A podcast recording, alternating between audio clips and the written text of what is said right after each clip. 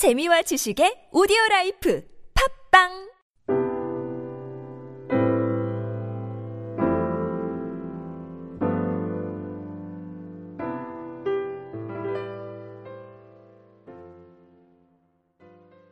모든 영광을 하나님께 올려드립시다. 감사합니다.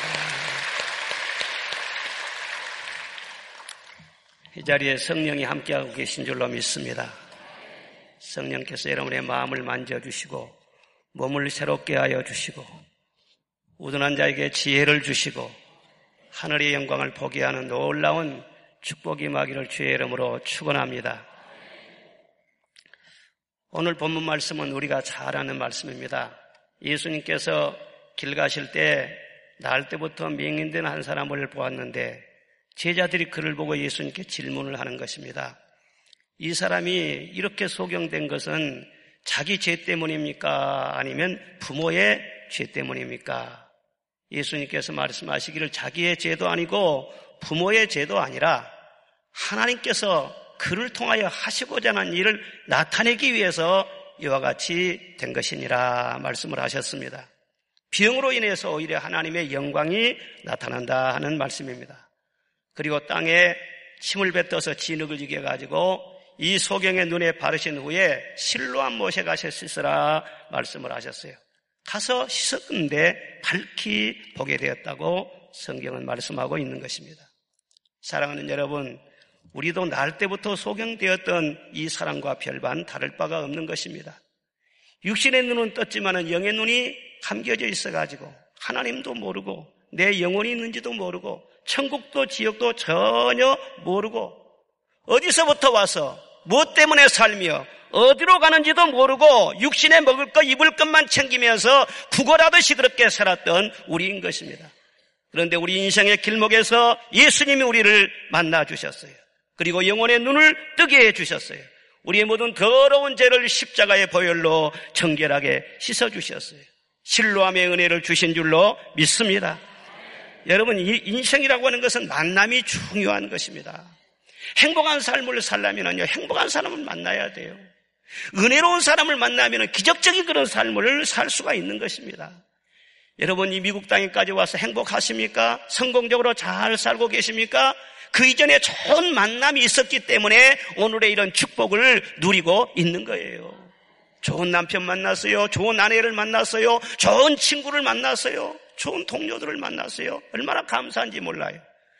그러나 그보다도 가장 은혜로운 만남, 가장 의미 있는 만남은 우리 주 예수님과의 만남인 줄로 믿습니다.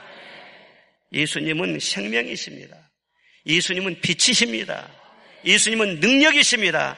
예수님 만나면 우리의 삶에 새로운 변화가 일어나게 될 줄로 믿습니다.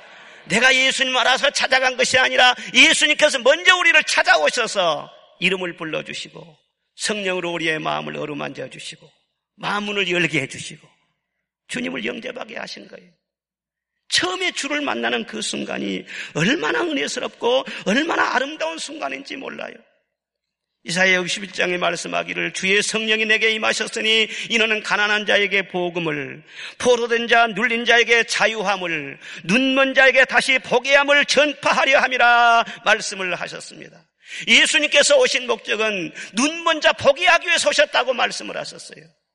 이 교회는 어디냐? 바로 실로암인 것입니다. 이 교회 안에서요, 눈뜬 역사가 많이 일어납니다. 오늘 또 이 예배를 통해서 명인 눈이 밝아지는 것처럼 여러분의 영의 눈이 더욱 밝아지시기를 바랍니다. 육신의 눈이 밝아지시기를 바랍니다. 놀라운 치유와 능력과 자유와 기쁨을 체험하는 충만한 시간 되시기를 주의 이름으로 축원합니다. 축원합니다. 이 명인이 어떻게 해서 기적을 체험을 했습니까? 첫째는 실로함의 기적은 들음에서 시작이 되었어요. 어디에서요? 어디에서요? 잘 듣는 데서부터 시작이 됐어요. 명인은 길가에 앉아서 구걸하면서 눈이 안 보니까 지나가는 사람 말만 들으면서 하루 종일 보내는 것입니다. 하루에도 별별 말들을 다 듣는 거예요. 그런데 예수님의 일행이 지나가다가 이 명인을 보고요, 제자들이 질문하는 거예요. 이 사람의 죄 때문입니까? 부모의 죄 때문입니까? 자기를 두고 예수님과 그 제자들이 말을 하는 거예요. 자기가 눈을 뜨게 해달라는 것도 아닌데 뭐 기도를 하는 것도 아닌데 뭐 부탁한 것도 아니잖아요. 그런데 네 죄로 이 사람이 이렇게 소경이 되었습니까? 그런 말 들으면 기분이 좋을 리가 없잖아요. 그런데 이 사람은요, 좀 착한 데가 있어요. 그걸 다 들으면서도 가만히 있습니다. 성깔 있는 사람 같으면, 야, 여보시오, 무슨 소리 하는 거요? 눈이 안 보이니까 듣지도 못한 줄 아시오? 한마디 하면서요, 뭐 큰 소리도 나올 만 하지 않아요? 그런데 아무 말도 하지를 않습니다. 제자들은 이 사람이 명인된 것이 죄를 지어서 이렇게 된 것을 전제로 하고 말씀을 하고 있어요. 네죄 때문입니까? 과거를 가지고 말을 하고 있어요. 인과 응보의 논리를 가지고 말을 하고 있어요. 그런데 예수님께서는 차원이 다른 그런 말씀을 하시는 것입니다.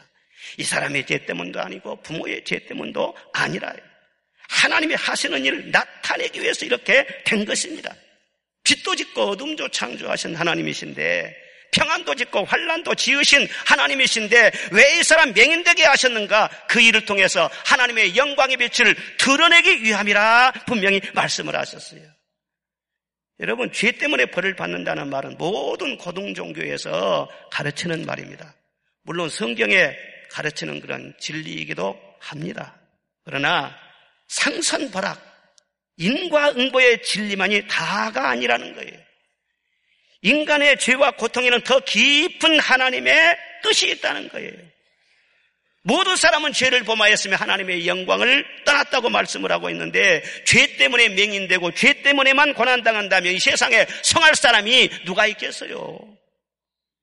또 죄를 더 많이 짓고도 악한 짓을 하면서도 떵떵거리면서 살아가는 사람들도 있는데 그런 사람들은 어떻게 설명해야 되겠어요?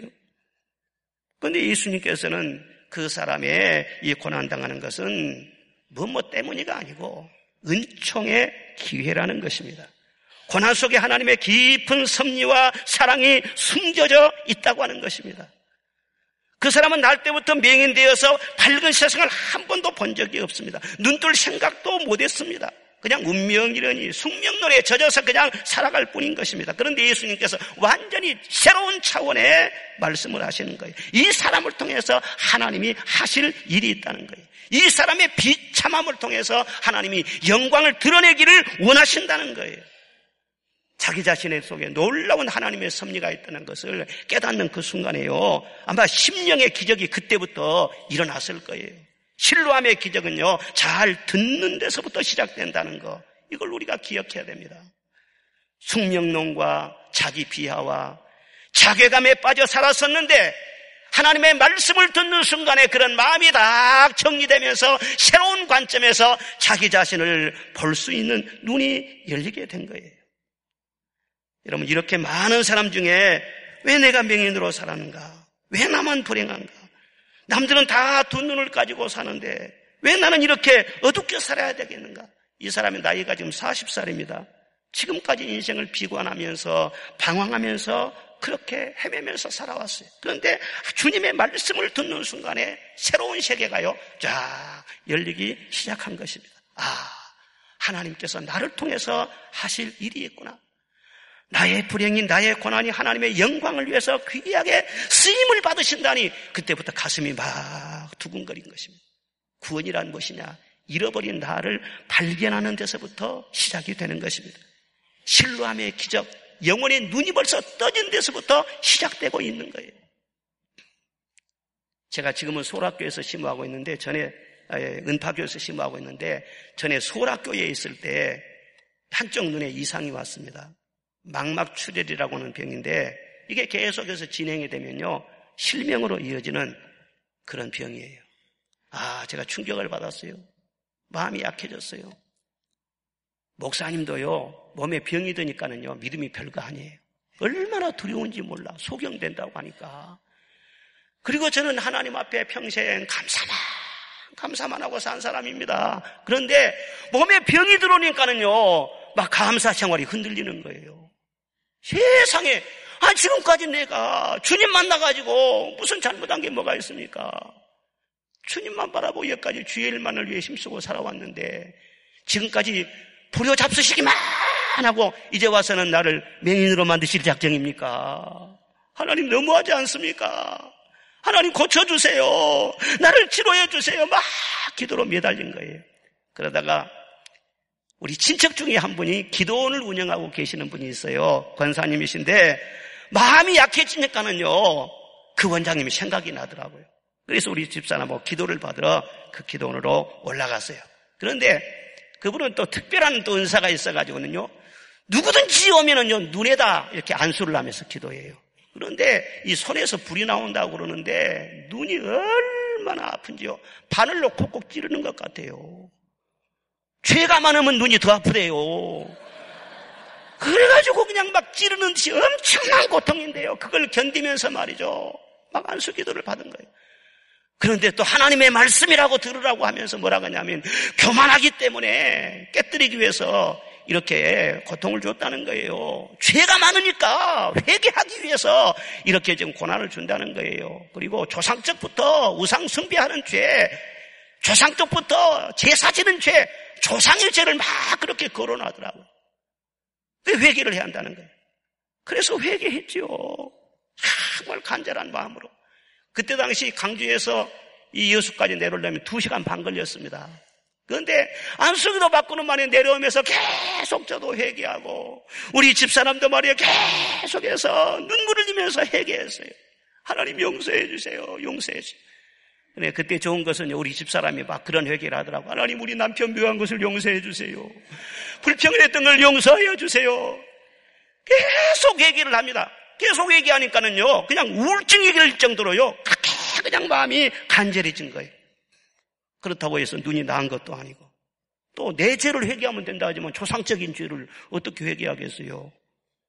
우상숭배 안 하고 제사 안 지내는 그런 집이 어디가 있겠어요? 다 옛날에는 그렇게 살았는데 그래서 참 힘든 그런 시간들을 보내다가 아, 신문에 보니까는요, 기적의 현장으로 초대합니다. 그런 광고가 실렸어요. 눈이 번쩍 뜨였습니다. 아, 보니까는요, 카나다의 신유의 능력을 굉장히 크게 받은 목사님이 있는데 전 세계가 막 그분을 찾아간다는 거예요. 집회 현장에서 안진병이 막 일어나기도 하고 휠체어 타고 왔던 사람이 휠체어 버리고 가기도 하고 매인이 눈을 뜨기도 하고 그런 기적이 일어났는데 와보라는 거예요. 그래서는요, 난생 참으로 해외여행을 하게 됐어요. 목사님들 몇 번하고 같이 이제 그 길을 찾아간 거예요. 찾아가서 정말 저는 간절한 마음으로 여기가 바로 기적의 현장이다. 내가 살 길은 여기서 안수기도 받고 내 눈을 뜨는 것이다. 그리고 시간 시간 간절하게 간절하게 매달렸어. 얼마나 많이 찬송을 불렀는지 몰라요. 예수의 이름으로 나는 일어서리라. 예수의 이름으로 나는 눈을 뜨리라. 예수의 이름으로 나는 눈을 뜨리라. 계속해서 찬송 부르면서 그 목사님한테 안수기도를 받습니다. 다른 사람은 한 번 받기도 어려운데요. 나는 받고 다 뒤에 가서 또 샀다가 또 받고 또 받고 하루 저녁에 말이요. 서너 번씩 그렇게 안수기도를 받은 거예요. 눈 좀 치료해 주셔. 눈 좀 치료해 주신데 시시 그러는데요. 보이질 않은 거예요. 이쪽이. 아, 그런데요. 아, 일주일 집회를 했는데 마지막 날 한 새벽 3시쯤 되었을 겁니다. 집회는 끝나가는데 아무런 변화는 없고 나 마음이 너무너무 간절해서 하나님 나를 도와주세요. 나를 치료해 주세요. 근데 세미하게 성령의 음성이 들렸어요. 사랑하는 아들아 두려워하지 말라. 놀라지 말라. 너의 약함을 통해서 하나님의 영광이 드러나게 될 것이다. 너의 약함을 통해서 하나님의 큰 뜻이 이루어지게 될 것이다. 그런데 그런 유로의 말씀을 종종 듣지 않아요. 그런데 기도를 간절하게 하면서 그런 음성을 들었더니요. 정말 심령에 꽂히는 거예요. 아, 내게 주신 말씀이구나. 이 약함을 통해서 하나님의 하실 일이 있는 것 같구나. 그래 마음속에요. 아, 그냥 치유가 된 것 같아요. 자유함이 있는 것 같아요. 그리고 그때부터 기도가 달라졌습니다. 약함을 통해서 하나님의 뜻을 이룬다고 하는데 그럼 눈은 놔두고 이제는 약한 나를 들어서 하나님의 크신 일을 이루시려면 성령의 능력을 주시옵소서. 성령의 능력을 이전보다도 7배 이상 더하여 주시옵소서. 성령의 능력을 간절히 기도했습니다. 아, 간절한 마음, 눈물 맺어. 그리고 마지막 끝난 다음에는 그 토론토 가까이 있는 나이아가라 폭포를 구경한다고 그래요.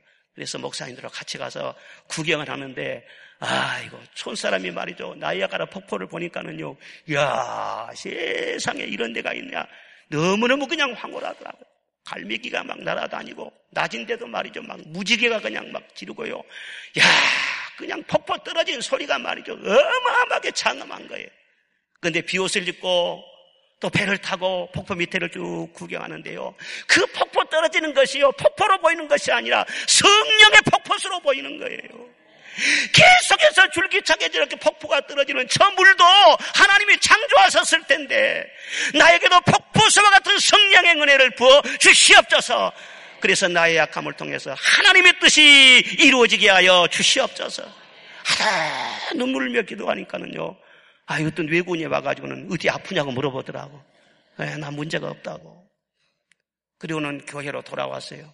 교회로 돌아왔는데 눈도 그대로고 달라진 것은 아무것도 없어요. 그런데 내 마음만 간절해요. 하나님께서 어떤 뜻을 이루실까? 계속 기도를 합니다. 그런데 신방하다 보면은 성령께서 말씀을 하시는 거예요. 오늘은 4시에 강단으로 올라오라는 거예요. 성령께서 음성을 들려주시는 거예요.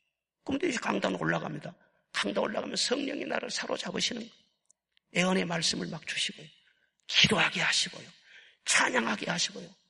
한 두 시간, 세 시간 말이에요. 성령이 완전히 사로잡으셔가지고 강단 위에서 혼자 막 붕해를 하는 거예요. 그런 시간들이요. 계속해서 한 달, 두 달 흘러갔습니다. 그러면서 너는 새로운 일을 하게 될 것이다. 새로운 일을 하게 될 것이다. 그때 하나님은 많은 애언의 말씀을 주셨어요. 너는 비행기를 타고 세계로 다니면서 선교하게 될 것이다.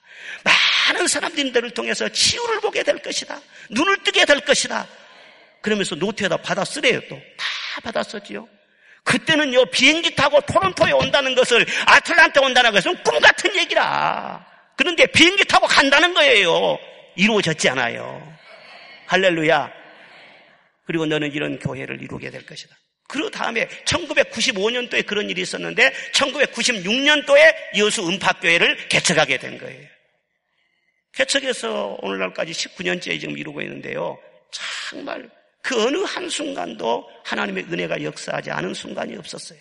성령의 이루 가운데 줄기차게 진행해 와서 오늘날 그 교회가 이루어지게 된 거예요. 저는요, 그때 네 가지 기도의 제목을 가지고 간절하게 기도했어요. 하나님이 새 일을 주신다면 그 일이 붕대게 하여 주시고, 나의 생명과 건강을 지켜주시고, 내 눈이 더 이상 진행되지 않도록 도와주시고, 내 가정을 축복하시고 지켜주시라. 하나님 앞에 부르짖고 기도를 했어요. 그런데 그대로 눈에 신경을 안 썼는데도 지금 잘 보이잖아요. 이쪽 눈은 실명인데도요, 한쪽 눈 갖고 사는데 전혀 지장이 없어. 그리고 하나님께서 놀라운 일들을 계속해서 이루어 가시는 것을 경험하면서 하루하루 사는 그 삶 자체가요, 너무너무 감동이에요. 여러분, 하나님은 사랑이십니다. 우리에게 약점이 있고 고난과 슬픔이 있을지라도 그 안에 하나님의 뜻이 있다는 것을 여러분 기억하시기를 바랍니다. 고난의 뒤편에 주님의 주실 축복이 있다는 것을 기억하시기를 바랍니다. 왜 나만 건 고난이냐고 불평하지 마세요. 고난의 뒤편에 있는 주님의 주신 축복 미리 보면서 감사하세요. 왜 이런 슬픔 찾아왔는지 원망하지 마세요. 당신이 이런 것보다 주님께 받는 은혜 더욱 많음에 감사하세요. 너무 견디기 힘든 지금 이 순간에도 주님은 일하고 계시잖아요. 남들은 지쳐 앉아 있을지라도 당신만은 일어서세요. 힘을 내세요. 힘을 내세요. 주님이 손 잡고 계시잖아요. 주님이 함께함을 믿는다면 어떤 역경도 이길 수 있지 않아요. 할렐루야! 아멘. 박수를 치려면 확실하게 쳐야 되죠. 예. 제가 눈길을 저리 안 줘서 그러니 저쪽은 박수가 조금 인색한 것 같아요. 하나님이 사랑하십니다. 듣는 데서부터 신뢰함의 기적이 시작되는 거예요. 할렐루야. 하나님의 사랑 안에 내가 있고 하나님의 섭리 안에 고난이 있다는 것을 알고 심령의 자유함을 얻고 기쁨과 감사로 사랑하는 그것이 바로 기적의 출발인 것입니다. 둘째로는요, 신뢰함의 기적은 순종함으로 일어난다는 것입니다. 어디에서 일어나요? 순종함으로 일어난다는 거예요. 예수님께서 안수기도 해가지고 즉시 눈뜨게 하신 것이 아니잖아요. 실로함에 가서 씻어라. 실로함으로 보냈습니다. 가서 씻으라는 거예요. 여기서는 안 된다는 거예요. 네 발로 가라는 거예요. 네 힘으로, 네 믿음으로 가라. 내가 가서 건강을 스스로 가꾸고 너를 건강하게 하는 물을 찾아가서 그 물로 내 눈을 씻으라고 말씀을 하시는 거예요. 주님은 누구에게든지 기적을 보게 하실 때 길을 가르쳐 주면서 그 길을 가라고 하시는 것입니다. 네가 해보라는 거예요. 네가 움직이라는 거예요. 주님은 언제나 우리에게 말씀을 하세요. 실로함으로 보내는 거예요. 우리를 보내는 곳이 있는 거예요. 주님을 만났더라도 가라는 것으로 가지 않으면 기적은 보류되는 것입니다. 예수님은 믿음을 강조하지 않습니까? 내 믿음대로 되라. 믿는 자는 하나님의 영광을 보게 될 것이다. 믿는 자는 구원을 경험하게 될 것이다. 믿음, 믿음을 강조를 하세요. 믿음이란 무엇입니까? 말씀에 대한 순종을 말하는 거예요. 말씀이 기적의 열쇠가 되는 것이고 순종은 그 열쇠를 사용하는 것이 되는 것입니다. 주님께서 무슨 말씀을 하시든지 내게 주신 그 말씀을 붙잡고 움직이게 될 때 하나님은 일하시게 될 줄로 믿습니다. 밤새도록 고기 한 마리 못 잡은 베드로에게 찾아가셔서 주님은 말씀하셨어요. 깊은 데 그물을 내려서 고기를 잡아라. 말씀에 순종했더니 고기를 많이 잡을 수 있었어요. 마리아에게 무덤에 돌문을 옮겨 놓으라 말을 했어요. 아니 돌이 무겁습니다. 날이나 됐습니다. 시체 썩은 냄새가 납니다. 아니 그런 말 하지 말고 내가 믿으면 하나님의 영광을 본다고 했지 않느냐 옮겨 놓으라 옮겨 놓을 때 죽은 나사로가 살아났어요. 가나 잔치집에서요 물을 갖다가 아구에다 부으라는 거예요. 도랑에 있는 물을 갖다가 떠서 손님 대접을 하라는 거예요. 여러분 맹물 대접한다는 건요. 주님의 말씀에 순종하려는 의지와 결단이 없이는요 되지 않습니다. 그런데 주님께서 말씀하신 그대로 그냥 순종하다 보니까 맹물이 변해서 포도주가 되지 않아요. 말씀대로 순종할 때 눈이 보입니다. 길이 열립니다. 산이 옮겨집니다. 앞을 가로막고 있는 여리고가 무너집니다. 순종할 때 하나님께서 끊임없이 일하신다는 것을 여러분 믿으시기를 바랍니다. 이 맹인은요, 다른 것은 참 거지고요, 다른 사람 볼 때요, 정말 비천한 사람이지만 한 가지 비범한 것이 있어요. 그게 뭐냐면요, 순종하는 데 있어서 아주 비범한 것입니다. 예수님께서 말씀하시는데도 불평 한마디 하지 않고 그대로 하지 않아요. 지금 눈을 뜨게 해준 것도 아니고, 예. 지을 눈에다가 발라서 딱 붙여놓으니까는요, 더 불길하게 됐잖아요. 더 답답하잖아요. 흉하게 됐잖아요. 그런데 불평 한마디 하지 아니하고 그냥 실로함으로 끄덕끄덕 찾아간 것입니다. 아, 우리 같으면 한마디 할 수 있지 않겠어요? 눈 고쳐준다고 하더니 말이죠. 진흙을 갖다 붙여놨으니 얼마나 참 불편하겠어요. 여보시오. 소경의 눈은 눈이 아니요. 먼지만 들어가도 눈물이 나오고 그렇게 불편한데 세상에 진흙을 갖다 발라놨으니 얼마나 답답하고 불편하겠어. 그런데도 말 한마디 하지 않습니다. 왜? 주님이 하시는 그런 일이기 때문에. 꼭 참고 더듬거리면서 지팡이를 들고 실로함을 찾아갑니다. 아휴, 내 팔자야. 어떻게 해서 내가 이 모양이 됐냐. 불평 한마디라도 할 수 있는데 그런 말 하지 않고 묵묵하게 계속해서 찾아가는 것입니다. 기적은요, 말씀을 따라서 움직이는 곳에 있다는 거예요. 움직이는 그곳에 하나님은 포화를 숨겨놓고 있다는 거예요. 믿음은 다 죽어가는 사람도 살아나는 능력이 있게 하는 것입니다. 믿음이란 무엇이냐? 말씀을 붙잡고 움직이는 것이라는 것을 여러분 기억하시기를 바랍니다. 신앙생활이라는 것은 항상 적극성이 있어야 됩니다. 소극적으로 움츠러들고 아무것도 하지 않으려고 하고 여러분 그렇게 되면은요 계속 침체가 되고요 계속 퇴보하는 거예요. 지옥은 어떤 사람이 가는 것이냐? 가만히 있는 사람이 가는 거예요. 죄를 크게 안 지어도 가만히 있으면 지옥 가는 거예요. 천국은 어떤 사람이 가느냐? 설령 죄를 짓고 실수했다고 할지라도 부지런 눈물을 흘리면서 회개하고 말씀에 순종하고 그럴 때 주님의 사랑을 더 많이 받고 성령의 충만함 받고 기적을 경험한다는 것을 여러분 믿으시기를 바랍니다. 사람이 불행해지는 것도 간단하고 행복해지는 것도 간단한 것입니다. 망하는 것도 간단하고 성공하는 것도 간단한 것입니다. 승리하는 것도 간단하고 패배하는 것도 간단한 것입니다. 주님의 명령에 순종하면 승리할 수가 있어요. 그러나 명령이 떨어져도 움직이지 아니하면요 아무 일도 일어나지 않습니다. 신뢰함으로 가는 사람만이 언제나 이런 기적을 경험할 수가 있는 거예요. 성도를 또 말씀을 많이 받습니다. 은혜를 많이 받습니다. 그런데 저는 그렇게 믿어요. 교회 경쟁력은 무엇이냐? 신뢰하면서 눈을 뜨는 것처럼 내 눈 뜨려고 교회를 왔으면 성도들이 어떤 모양이든지요, 기적을 체험을 해야 돼요. 하나님이 나와 함께 하시는 것을 경험해야 돼요. 그래야만이 증거를 할 수 있잖아요. 세상을 이길 수가 있잖아요. 그런데 이런 기적의 경험을 하지 못하면 참 답답한 거예요. 몇 년 전에 우리에게 그런 일이 있었습니다. 새벽 기도 끝나고 기도를 하고 있는데요. 어떤 집사님이 올라왔어요. 목사님 기도해 주세요. 뭐라고 기도할까요? 제가요, 결혼을 했는데 지금까지 애를 못 낳았어요. 지금 여섯 번째 오늘 시험관하게 하러 갑니다. 잘 착상이 되도록 기도해 주세요. 그런데 그 말을 들으자 어떤 생각이 나냐면요. 당장 맞은 생각이 나는 거예요. 또 실패할 텐데 가기는 못 하러 가? 그런 생각이 불쑥 든 거예요. 그래서 기도를 해주려고 하다가 딱 중단하군요. 집사님, 그 시험관 하기도 좋지만 내가 집사님 같으면 한번 하나님 앞에 순종해 보겠습니다. 목사님, 어떻게 순종할까요? 그 얼마나 경비가 든지 몰라도 그 수술비 하나님 앞에 감사한금 바치고 그냥 기도해요. 기도해. 그랬더니요. 아, 그 말씀 순종하더라니까요. 그 순종하기가 쉽지 않습니다. 그리고 그렇게 말할 때는 목사가 책임을 져야 되기 때문에 목사도 문제가 됩니다. 잘못하다가 쫓겨날 수도 있습니다.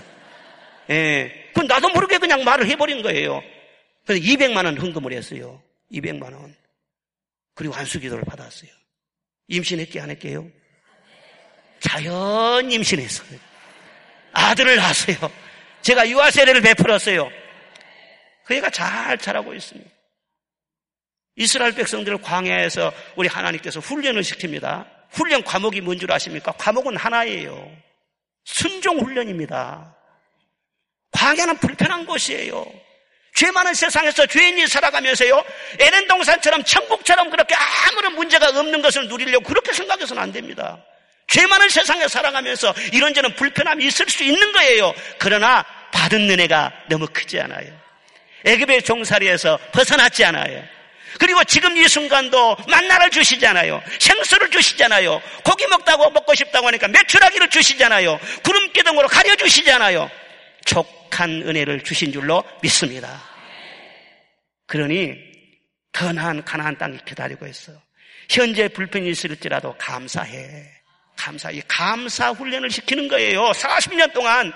그런데 그게만 있으면은요, 불평하고, 불망하고, 또 원망하고, 그래서 감사하지 못하고 불평하면은요, 하루 불평하면 1년씩 연장이 되는 거예요. 그래, 가나안 땅에 들어가지 못하고 뺑뺑뺑뺑뺑 계속 돌고 돌고 돌다가 거기에서 꼬르락 팩 하고 죽은 사람들이 그렇게 많다는 거예요. 여러분, 이 세상에서 우리를 훈련을 시키는 거예요. 훈련을 시켜요. 하나님께서 여러분에게 말씀을 주시면서. 성도들이 말이죠. 말씀을 많이 먹고 많이 알아가지고 비만증 걸릴 정도로 엄청나게 말씀을 많이 알아. 근데 아무리 말씀 많이 알아도 순종이 없으면요 신뢰함의 기적은 일어날 수가 없어. 오히려 지식이 많으면 지식은 교만하게 한다고 성인병에 걸려요. 비만증에 걸려요. 나중에 합병증에 걸려요. 자기가 커지고요. 목소리가 커지고요. 교회 암초가 되는 그런 일들도요. 얼마든지 있어요. 순종하면 기름진 것을 먹어요. 신앙생활 뭘 아는 것으로 되는 줄로 착각하지 마세요. 지금 이 순간도 여러분의 영혼을 향해서 들려주시는 주님의 음성 네마에 여러분 순종하시기를 바랍니다. 많이 순종하지 말고 한 걸음만 순종하시라고 한 걸음만. 그러면 주님께서 일하시는 것을 볼 터이니까. 할렐루야. 할렐루야. 제가 저기 전방에 그 훈련소에 제가 그 한번 예, 유문을 갔어요. 예, 우리 교인 장관자 같이 유문을 갔는데 그 훈련소 교회가 이름이 뭐냐면 실로암 교회예요. 실로암 교회. 어떻게 해서 실로암이라는 이름이 나왔냐 그랬더니 아주 믿음이 좋은 청년이요. 거기 훈련병으로 이제 입소를 한 거예요. 그런데 군 생활이 얼마나 답답합니까? 자유가 없잖아요. 그래서 훈련을 받으면서요. 하, 실로암을 생각한 거예요. 이 소경이 그냥 이렇게 눈이 밝아보겠다고 말이에요. 실로암으로 더듬더듬 가면서 말이죠. 언제 눈이 떠질라나? 언제 눈이 떠질라나? 실로암 가서 눈을 씻으면 떠진다겠지 않습니까? 그런데 실로암까지 가는 과정이 말이죠. 굉장히 험난한 거예요. 그래서 자기 훈련받는 그 과정을요. 실로암을 찾아가는 그런 과정에 이렇게 비유를 하면서 그 훈련병이요. 실로암 그 찬양을 썼다고 하더라고. 어두운 밤에 캄캄한 밤에 새벽을 찾아 떠났어. 언제 새벽이 올라나? 훈련병의 새벽은 언제입니까? 제대할 때가 새벽이에요. 언제 제대를 하려나? 제대를 하려나? 제대했어요, 그 사람요. 지금 목사가 돼가지고 복음 전하고 있어요. 우리가 주님의 말씀 붙잡고 순종할 때는요, 정말 하나님의 기적을 베푸실까? 정말 하나님의 영광을 나타내실까? 판신반의가 되는 거예요. 아직 보지 않고 말씀만 붙잡고 있기 때문에 더듬더듬 그렇습니다. 정말 하나님이 또 하나님께서 내게도 기적을 베풀어 주실까? 그러지만요, 더듬더듬 가는 순간에 언젠가는 신뢰함을 만날 때가 있을 줄로 믿습니다. 멀지 않을 줄로 믿습니다. 아, 하나님은 나의 하나님이시구나. 감격하고요. 다른 사람 간증만 간증만 들으면서 영적인 열등감에 눌려 사는 것이 아니라 나와 함께 하신 하나님을 증거하면서 나의 간증을 말하면서 기쁨으로 살게 해주실 것을 믿으시기를 바랍니다. 순종하는 자에게 신뢰함의 기적을 주십니다. 마지막으로 이 신뢰함의 기적은요, 한 가지를 확실하게 아는 데서 계속 이어진다는 것입니다. 여러분, 사람이 뭘 알든지 한 가지를 확실하게 알아야 돼요. 그래야 전문가가 되잖아요. 뭘 하더라도 한 가지를 똑소리나게 제대로 해야 그걸 가지고 밥 먹고 살 수가 있는 거예요. 팔방미는요, 어중간한 거예요. 그런데 이 소경을 보면은요, 한 가지를 확실하게 알았어요. 25절에 보니까 한 가지 아는 것은 내가 맹인으로 있다가 지금 보는 그것이니다. 그랬어요. 내가 맹인으로 있었는데 나는 지금 보는 거 이거 한 가지가 확실합니다 말을. 예수 이름으로 눈을 뜨니까는요, 아, 그 믿음을 무너뜨리기 위해서 바리새인들이 말이죠, 예수님 막 비난하고요, 막 예수님 욕하고요. 너도 같이 예수님을 욕해라. 그러면서 막 협박을 하고요. 네가 어떻게 해서 눈을 띄었느냐. 그러면서 막 신문을 하고요. 계속 그러는 거예요. 그런데 아무리 공격을 하고 아무리 그에게 위협을 해도요. 두 번 물어보고 세 번 물어보고 아무리 많이 물어봐도 나는 확실한 거 한 가지가 있습니다. 전에는 내가 분명히 소경이었습니다. 그런데 예수란 분을 만났을 때 그분의 명령대로 실로암에 가서 눈을 씻었더니 이제는 보게 되었습니다. 예수님을 만남으로 BC와 AD가 확실하게 구분이 되는 거예요. 전에는 못 봤습니다. 근데 이제는 봅니다. 그걸 숨기지 않은 거예요. 예수의 이름으로, 예수를 만남으로 나는 이렇게 되었습니다. 이렇게 되었습니다. 은혜를 많이 받았어요. 하나님 믿고 축복도 많이 받았어요. 변화가 많이 일어났어요. 그런데도 예수님 자랑 한번 할 줄 모르고 예수님 때문에 이렇게 내가 복받고 사는 건 말 한마디 할 줄 모르고 그러면 주님이 섭섭하게 생각해요. 그리스도인들은요, 담대함이 있어야 돼요. 용기가 있어야 돼요. 내가 주 예수를 죄 사함 받고 구원을 받고 내가 기적을 체험하고 그랬으면요, 주님이 나를 살려 주셨다고 분명히 말을 할 수 있어야 되는 것입니다.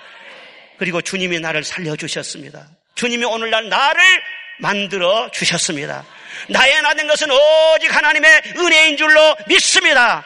이것을 확실하게 마음속에 간직하고 그 은혜를 떠나지 아니하고 증거하며 감사하는 삶을 계속해서 살아야 할 줄로 믿습니다. 그럴 때 신뢰하며 기적이 계속해서 이어지게 되는 것입니다. 교회 와서 주님 만나고 성령의 은혜 안에서 치유를 받고 가정이 회복되고 미국까지 와가지고 하나님께서 엄청나게 누르고 흔들어서 복을 채워주셨는데도요. 하나님의 큰 복에 대해서 하나님 앞에 감사할 줄을 모르고 처음부터 말이죠. 부유하게 살고 똑똑해서 잘 산 줄 알고 그렇게 생각하면 안 되는 거예요. 오직 나의 나된 것은 하나님의 은혜인 줄로 믿습니다. 어떻게 하면 이 은혜를 보답할까? 어떻게 하면 이 은혜를 감사하며 살 수 있을까? 그리고 성전 잘 섬기고 성교사함 열심히 하고 하나님 싫어하시는 눈꽃만큼이라도 안 하려고 하고 하나님 기뻐하시는 일만 하려고 하고 이렇게 살아가는 사람에게는요, 신뢰함의 기적이 계속해서 이어지는 거예요. 과거를 알아야 돼. 잊지 말아야 돼. 예수님 만나는 그 순간을 잊지 말아야 돼. 예수님 만난 후에 변화되고 축복받은 나의 삶에 대해서 잊지 말아야 돼. 그리고 감격이 있어야 돼. 감격이 있어야 그런 감격을 통해서 신뢰함의 기적이 계속 여러분의 삶 가운데서 이어지시기를 주의 이름으로 축원합니다. 이 교회가 신뢰함의 연못이 되시기를 바랍니다. 이 셈에 오는 자들마다 다 눈이 열려지고 다 살아계신 기적을 경험하는 역사가 계속 이어지시기를 주의 이름으로 축원합니다. 은혜로우신 아버지 하나님 감사합니다. 귀한 말씀 주셔서 감사합니다. 우리를 또 주님께서 맹인과 같은 우리의 눈을 뜨게 해주셔서 하나님을 보게 해주시고 천국 지역을 알게 하여 주시고 영생의 소망을 주셨사온데 그 주님의 은혜를 잊지 말게 하여 주시옵시고 그 은혜에 감사하며 그 은혜에 감격하며 한 가지를 확실하게 붙잡고 살아가는 우리 모두가 되게 하여 주옵소서 예수님의 이름으로 기도드리옵나이다. 아멘. 다 일어나서 우리 받은 바 은혜를 감사하며 찬양하겠습니다.